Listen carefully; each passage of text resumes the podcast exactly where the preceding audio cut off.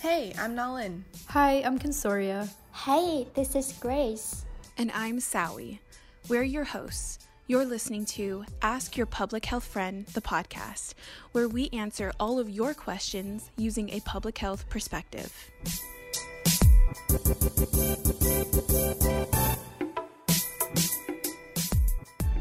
Hello, hello. Welcome back to an all new episode of Ask Your Public Health Friend.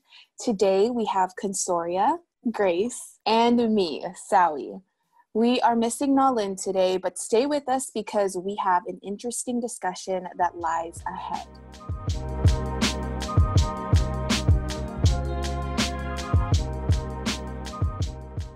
All right, let's kick things off with some need to know news updates. Consoria, what do you have to share with our listeners? The news that I wanted to share is that the first COVID 19 vaccine is in the current experimental trial right now. It's also called the mRNA 1273, and its result was published this week on Tuesday, July 14th. So this experimental vaccine, it's being developed by the National Institute of Allergy and Infectious Diseases and Moderna Incorporated. It's currently in phase one and it's supposed to, quote unquote, induce neutralizing antibodies directed at a portion of the coronavirus spike protein, which the virus uses to bind to and enter human cells. Uh, the trial started in March 16 and is led by Dr. Lisa A. Jackson in Seattle, Washington. And it consisted of 45 participants, ages 18 to 55. And of those 45 participants, they were split into three groups of 15 people, and each group received two intramuscular injections 28 days apart with doses of either 25, 100, or 250 micrograms uh, for the first injection, all 45 people got it, and for the second dose, uh, only 42 people got it. And as for the results of uh, this trial, there were no serious adverse events reported. Uh, more than half of the participants reported uh, symptoms of fatigue, headache, chills, myalgia, or pain at the injection site. For systemic adverse events, it was more common for those who received the second dose uh, and for those who receive the highest dosages. And then, as I mentioned earlier, uh, the vaccine is supposed to produce the neutralizing antibodies, and so it it created levels that were comparable to those who survived COVID nineteen. So this is hopeful and positive news so far, as I've read online from other researchers. They also extended this trial to older adults who are more likely to be affected by COVID 19, but they haven't released the results for that yet since they came in later. But they're hoping to have this vaccine by the end of this year, which is like a record breaking speed, I guess. Thank you for the news update, Consoria. Now, let's get into today's questions and discussion.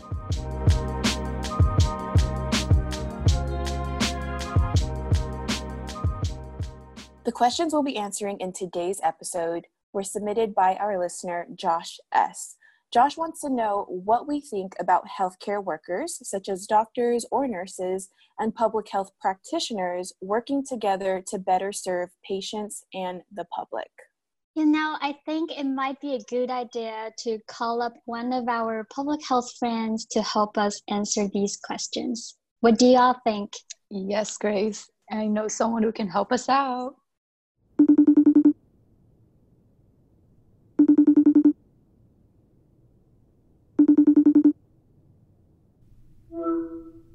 Hi, how are you girls? It's been a while. How are you, Irene? I'm good. Thank you. The good thing is that uh, here it's already almost 7 p.m., so it's easy to meet after work. Would you please tell us about something that you are doing in Spain? For fun or for work? For, for work. work. Yes. For fun. Both. Both. But uh, actually, well, uh, I guess you all know, but the lockdown started pretty early in Spain, and we've been locked down for three months, more or less. We started to go out like a few weeks ago. And basically, what I've been doing since I arrived in Murcia, which is my local town in the southeast of Spain, is working at the hospital in the preventive medicine and public health department. So I have been working at the hospital, organizing the isolation for COVID patients, registering the cases, uh, making contact tracing, and then uh, organizing PPEs for healthcare workers. That's those are like the main duties. And then besides that, I have been involved in like several projects, research projects to try to address this pandemic. Like now we're working on the development of a test based on a saliva sample that can measure antibodies and we're trying to validate that and then i've been also and i am involved in a mental health study to evaluate the impact of this pandemic in the mental health of the of healthcare workers mainly but also the general population. And then i've been doing work on uh, education like health education for the general population. Uh, we launched a youtube channel for which we are preparing a bunch of videos now about myths and truth about the COVID. The channel is in Spanish, but if you want to check it out, and mainly that, and now I'm in the process of trying to finalize projects and advance the things that I can and leave things ready to go back to New York. I, I can tell you it's been a lot and it's a lot. And but i guess when you're with all the adrenaline and actually what i used to talk with my family my my my parents were worried about me like okay you need to like sleep. And i was like i know but this is like a health crisis it's a public health crisis and it's the time to act. I will get time to sleep afterwards. But it's true that now i need to take that serious because i've been working like i don't know 16 hours a day weekends included. And yes that's that's been a lot but the situation demanded it. So i i am happy with that and also i'm young and i mean it, i've also heard a lot about all the students at columbia and this is the time for public health people to do something right? As you yeah, girls right. are doing. So right. this is our time and i felt committed to that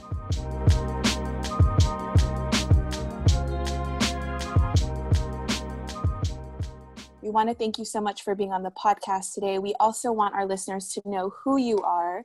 So, Irene is a classmate of ours from Mailman, and she is also an MPH student in the Environmental Health Sciences Department.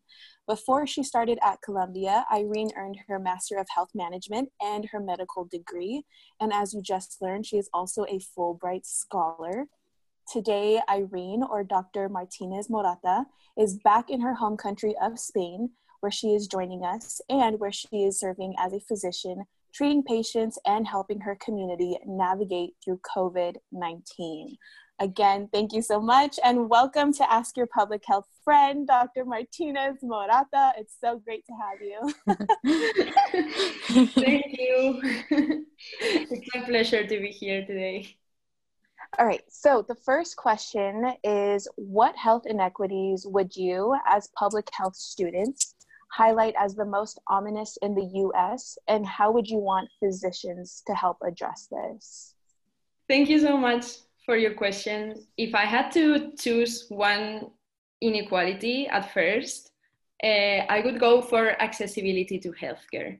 I think from the moment someone, somebody doubts about going to the hospital or going to see a physician just because they won't be able to pay for it, that's an structural inequality that is impairing a lot of US citizens and citizens around the world actually to receive the care that they need. And this is something that has been put out there during the COVID 19 epidemic because many people don't have insurance and everybody should have the right to go to the doctor or to the emergency room and to receive the best care ever regardless of, of their economic status or the, their work, work status or any other thing.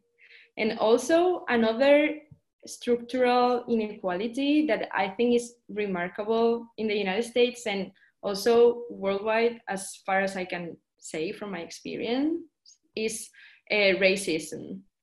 We see studies every day where we can notice that the burden of disease on minorities and people from uh, different races than the white typical white American, uh, are suffering from a greater burden of diseases like maternal mortality, infectious diseases, diabetes, cardiovascular, and now COVID 19, as expected. So I think from both perspectives, from a medical doctor and from a health healthcare professional, I have seen these both inequalities in theory in the studies, but also in my daily practice. The thing is that public health practitioners and medical doctors, we have a very good position to start changing this reality from the base because we can do things in our everyday work. For example, making an individual exercise anytime we attend someone, regardless to attend them the same way, regardless of their race, their appearance, if they look poorer or richer, doesn't matter. We need to sometimes because of this society, sometimes we just need to stop and think that everyone is the same. And even if somebody doesn't look like we do, we should make an active exercise to do that. And not only for ourselves, but also for our colleagues. Because I guess everyone that has been in an ER or at the doctor as a patient or as a medical doctor has seen around, or as a public health practitioner has seen some comments or things that are usually seen as harmless. But no comment is harmless and no little thing is harmless. And there we are to change things individually for us, starting from ourselves and then continue with our colleagues, with the general population, because we are also an authority. We are a health authority since the moment we start working and in our lives. Since the moment we receive our diploma as healthcare professional, we become a health authority and in, with that in our hand, we can go and act for these inequalities to change. And also, fortunately, healthcare professionals and medical doctor have medical doctors have a position in society that allow us to advocate for change not only at the individual scale but we can organize ourselves we can join associations that defend human rights and that defend the fight against racism and against, against unequal accessibility to healthcare. So I think there are many ways in which healthcare professionals and public health professionals can address these inequalities, and we can start every day and then from that to the top. That's good. And I, I do want to say that I actually wrote down access to healthcare as well as sort of like this gatekeeping issue in the United States, where you mentioned the fear of even having to go to the doctor, and that in of itself stops patients from pursuing the healthcare that they need.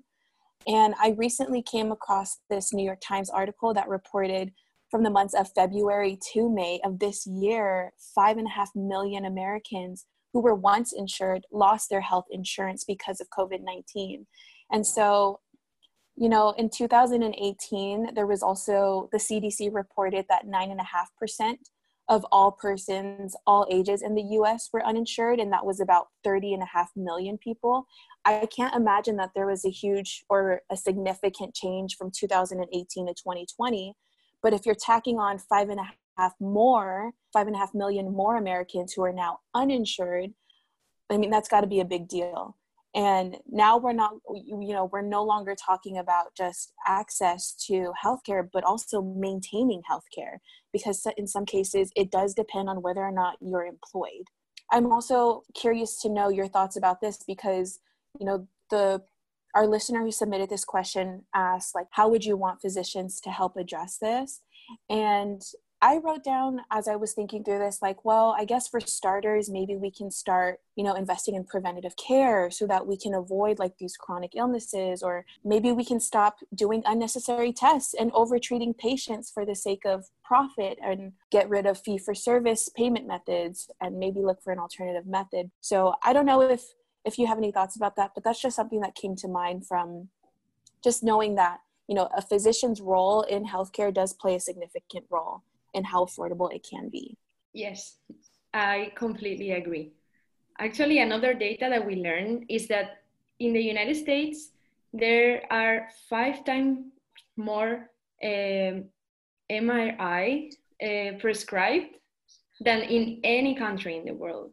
So one thing that is critical, and anyone who has a medical degree knows it, is that we win, we win many many battles against diseases at primary care, and it is not only necessary to have care when you have an emergency, but you need to have a follow up.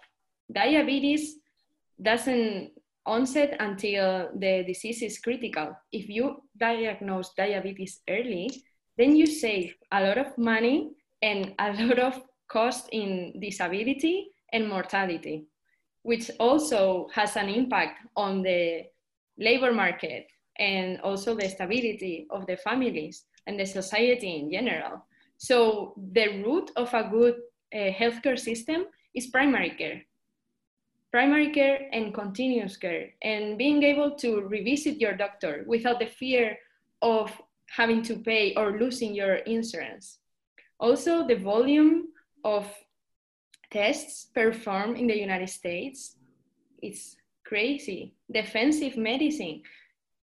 United States needs, in my opinion, this is only my opinion, but I think United States needs to get rid of their defensive medicine. We, we don't need to. But the thing is that the change doesn't have to be only in healthcare workers because you can tell to a doctor, okay, don't prescribe this test.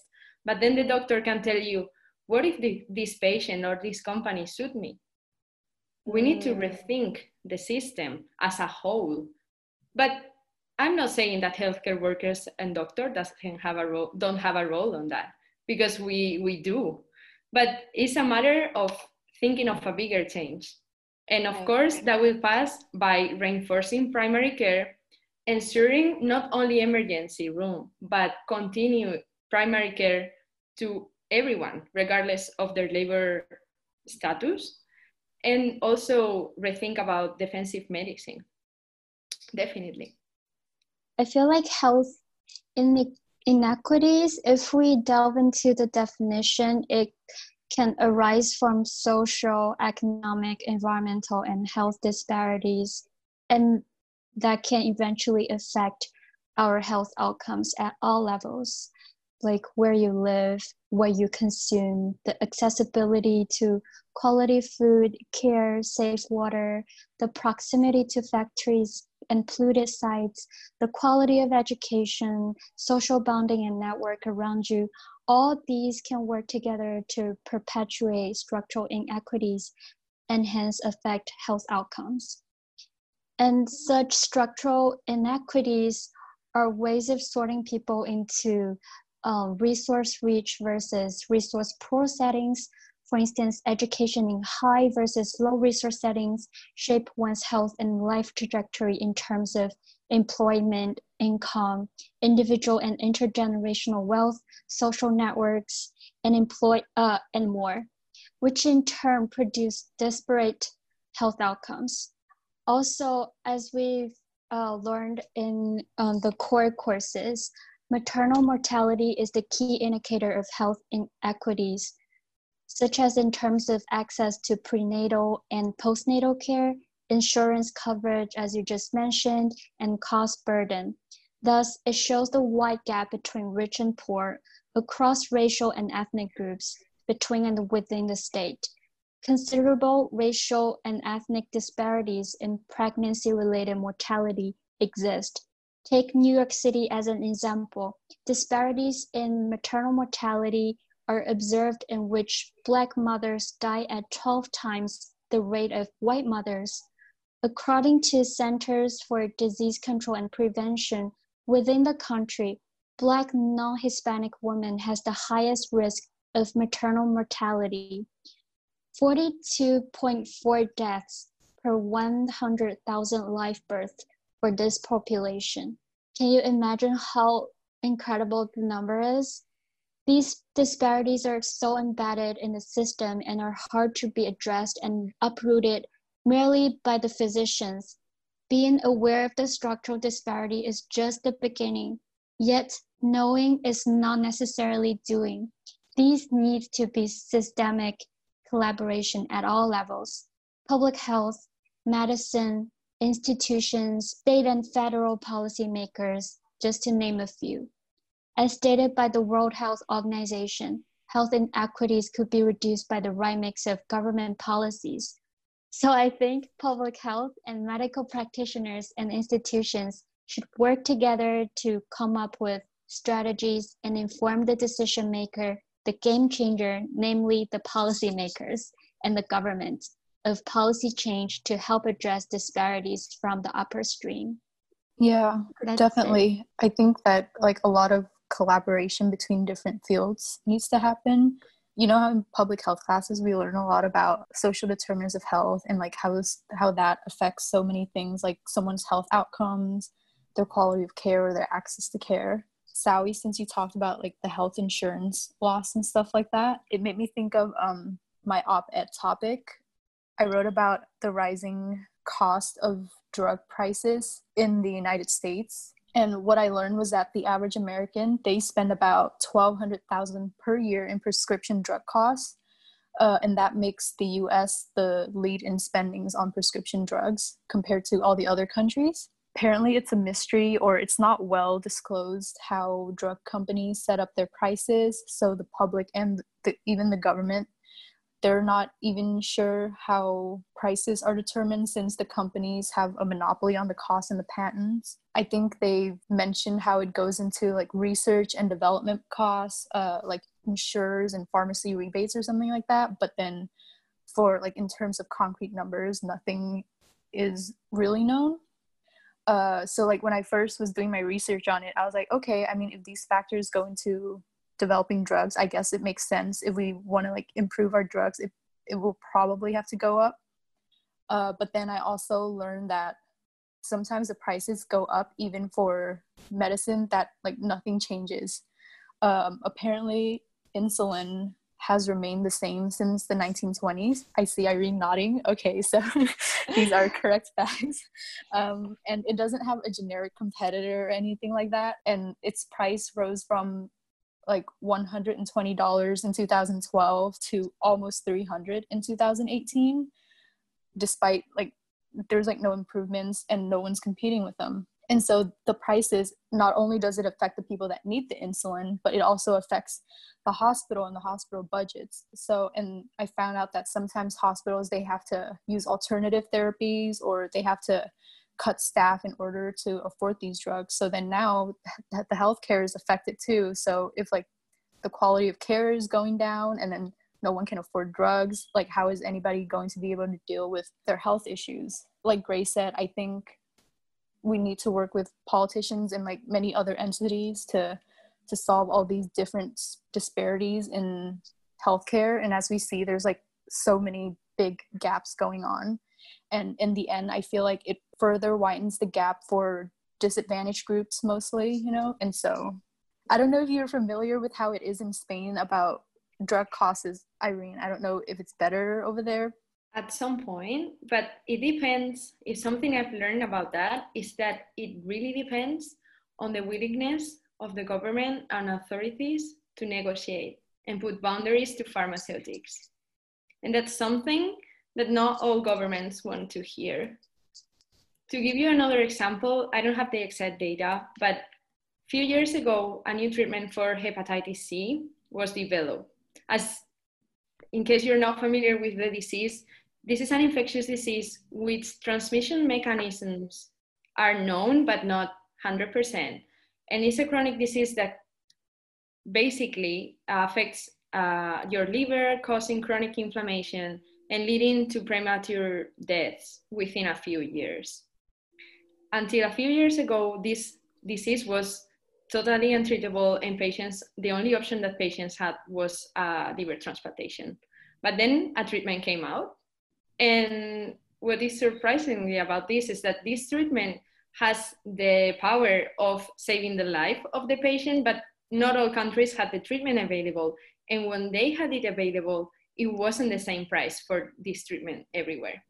for example, I think in Spain it costed around uh, 100,000 euros per treatment, while in Egypt it cost like 300.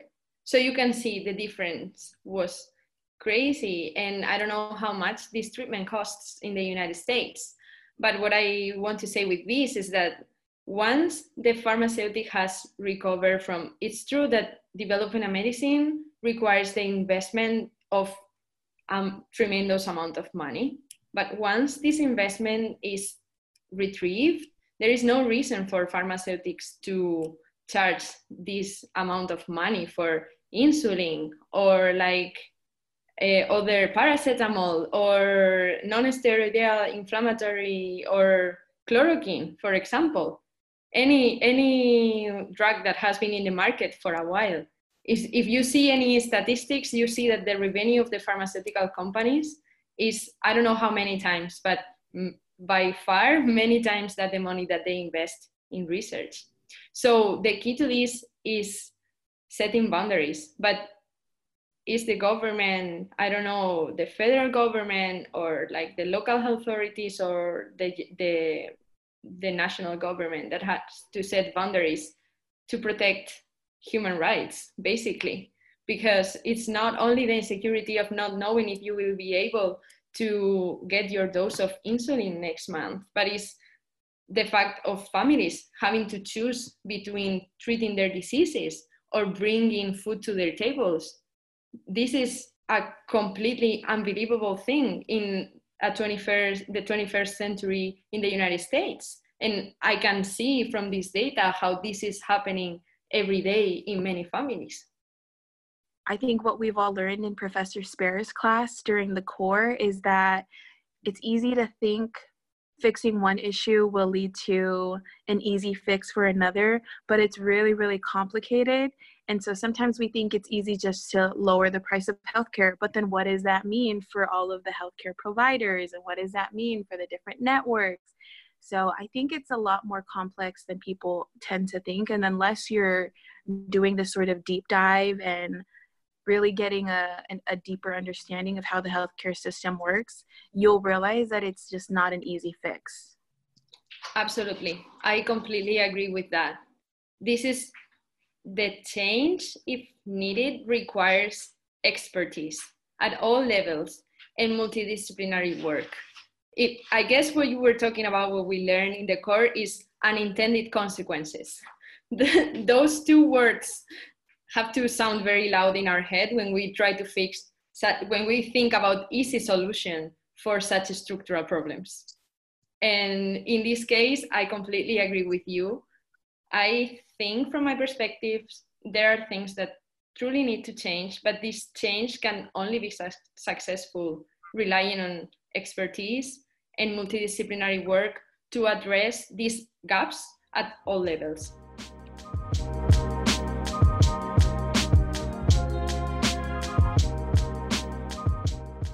The second question says I can see how it would be easy for tensions to develop between public health and healthcare workers. How do you go about establishing a healthy collaboration between the two professions, medicine and public health? What do you think, Irene? I see why the question makes a lot of sense. That is really true. Not because healthcare workers or and medical doctors or or public health professionals don't have a good relationship it's because something that we learn from chaotic situations like the covid-19 is that any workspace is loaded with fear limited resources people working tired and tirelessly for 24 hours and that can very likely lead to the development of many tensions. I think the answer to this is pretty easy.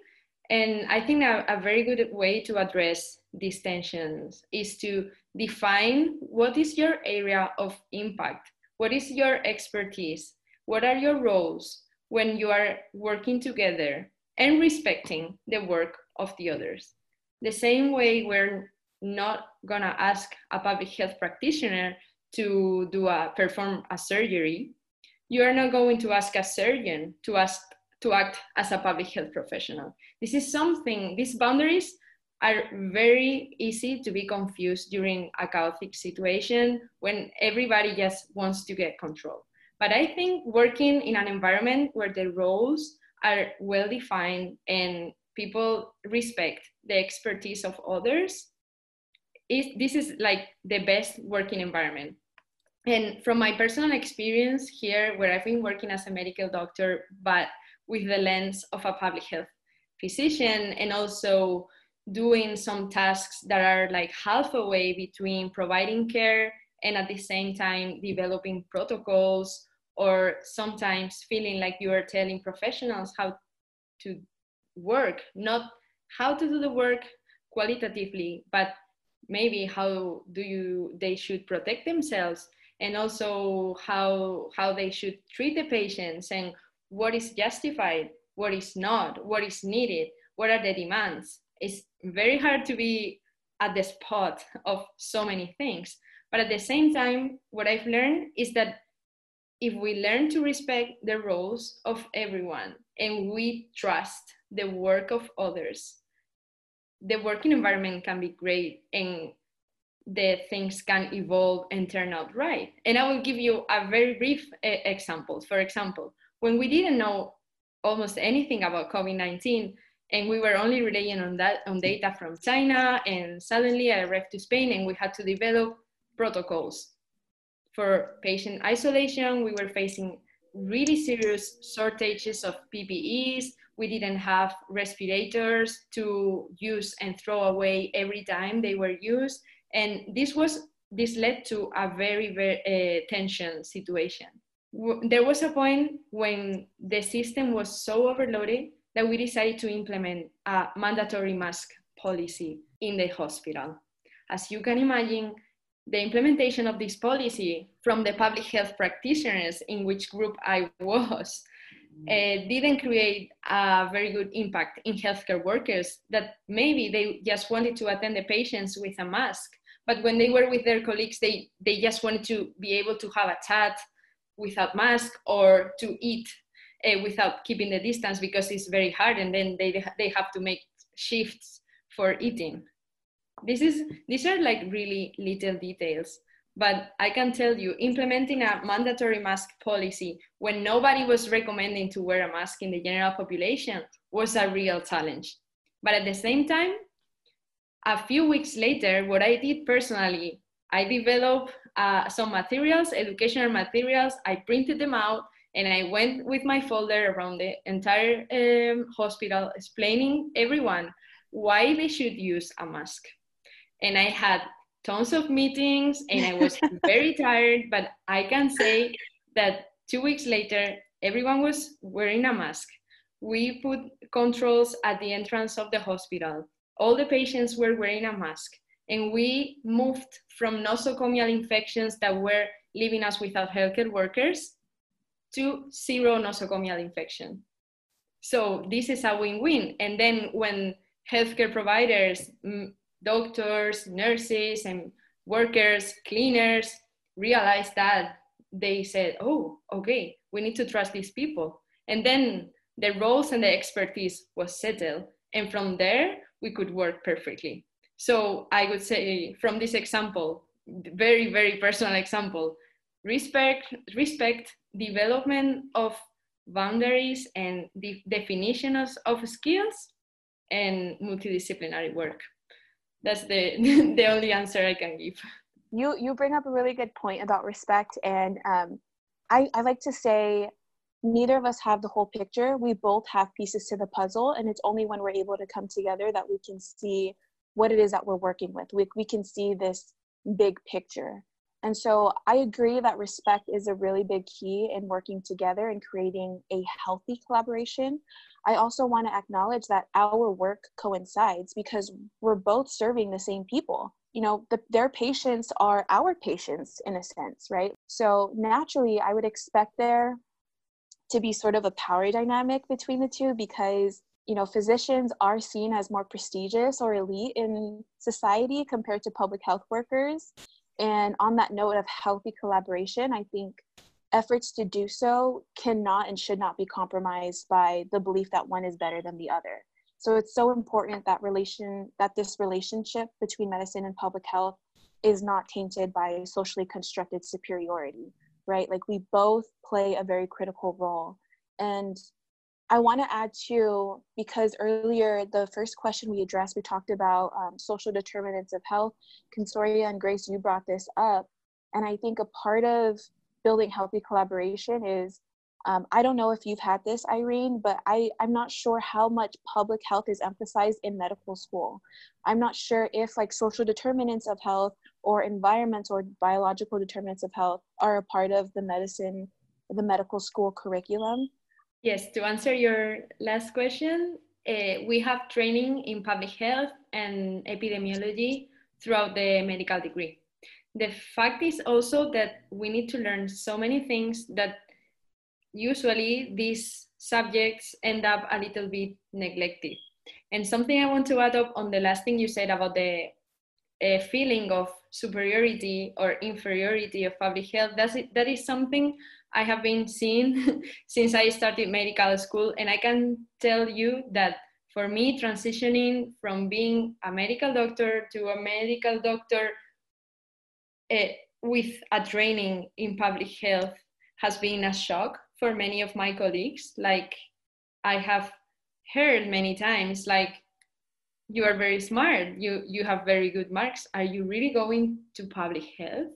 And I had to proudly respond, yes, I'm going to public health because public health is very important and public health needs good people. But if something actually, if something positive we're learning from this pandemic is that public health is relevant, public health is useful, public health has to be valued in the society and in the science classes.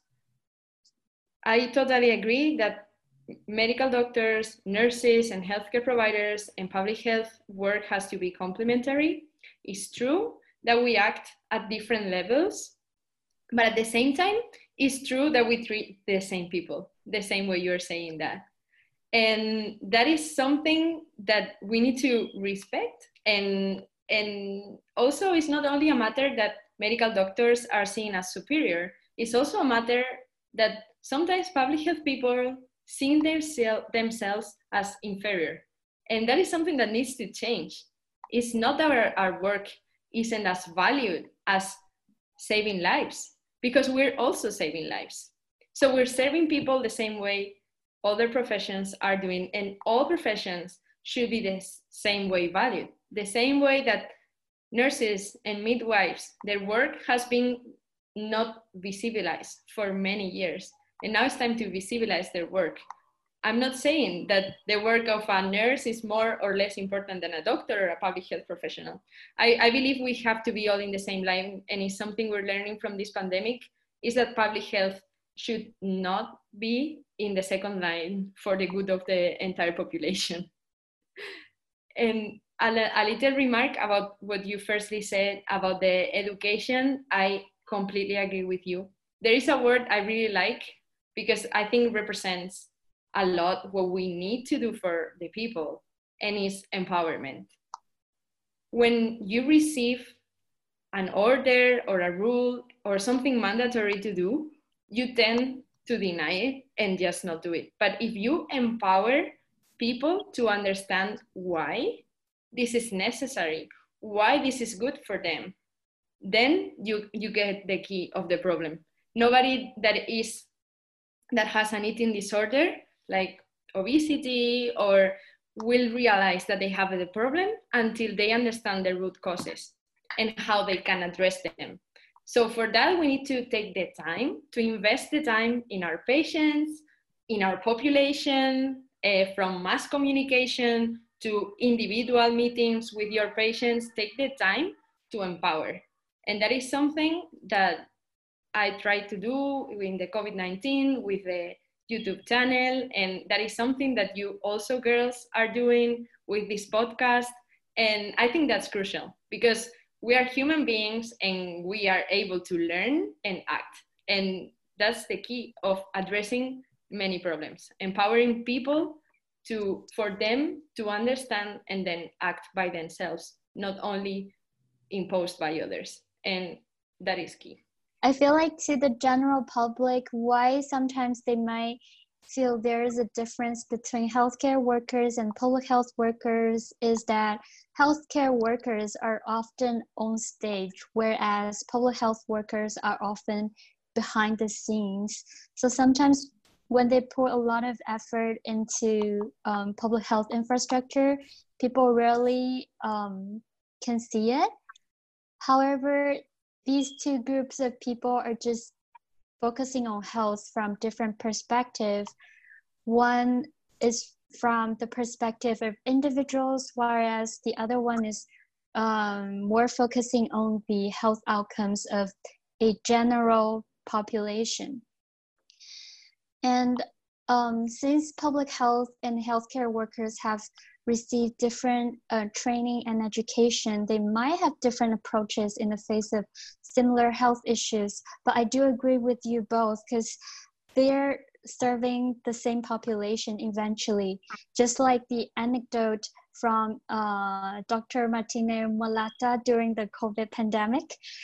On the contrary, we individuals make up the population, so it is hard to disassociate one from another, just as it, it is hard to disassociate public health from medicine. Moreover, both hospitals and health departments are required to make health assessment and improvement plans. Um, meanwhile, both professions will bringing um, complementary resources, skills, and competencies such as they can share some health data and skills to solve one health issue.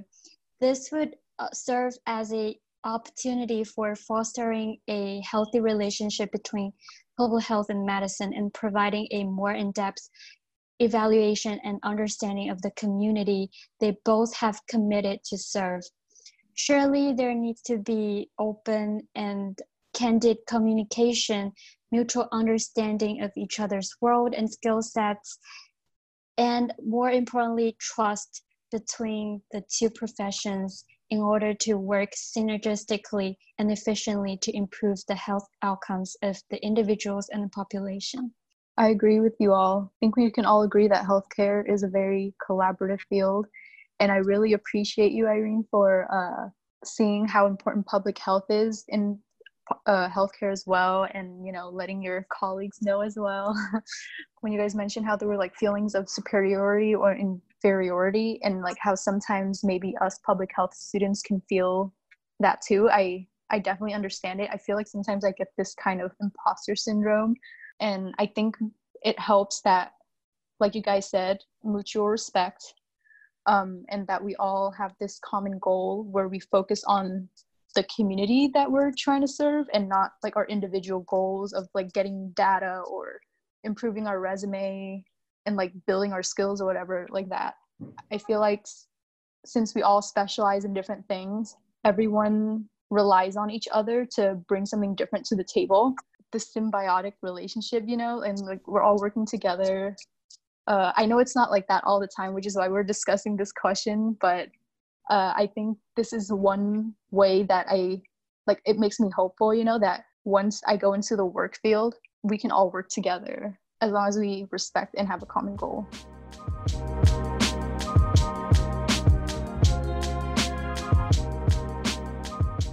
So I guess the last thing we can do is maybe just ask, you know, during this time of COVID 19, what is it that you want people to know, or maybe like what piece of advice do you have for the public uh, before we let you go? Wear a mask. Yes. you heard the doctor, y'all. Wear your mask.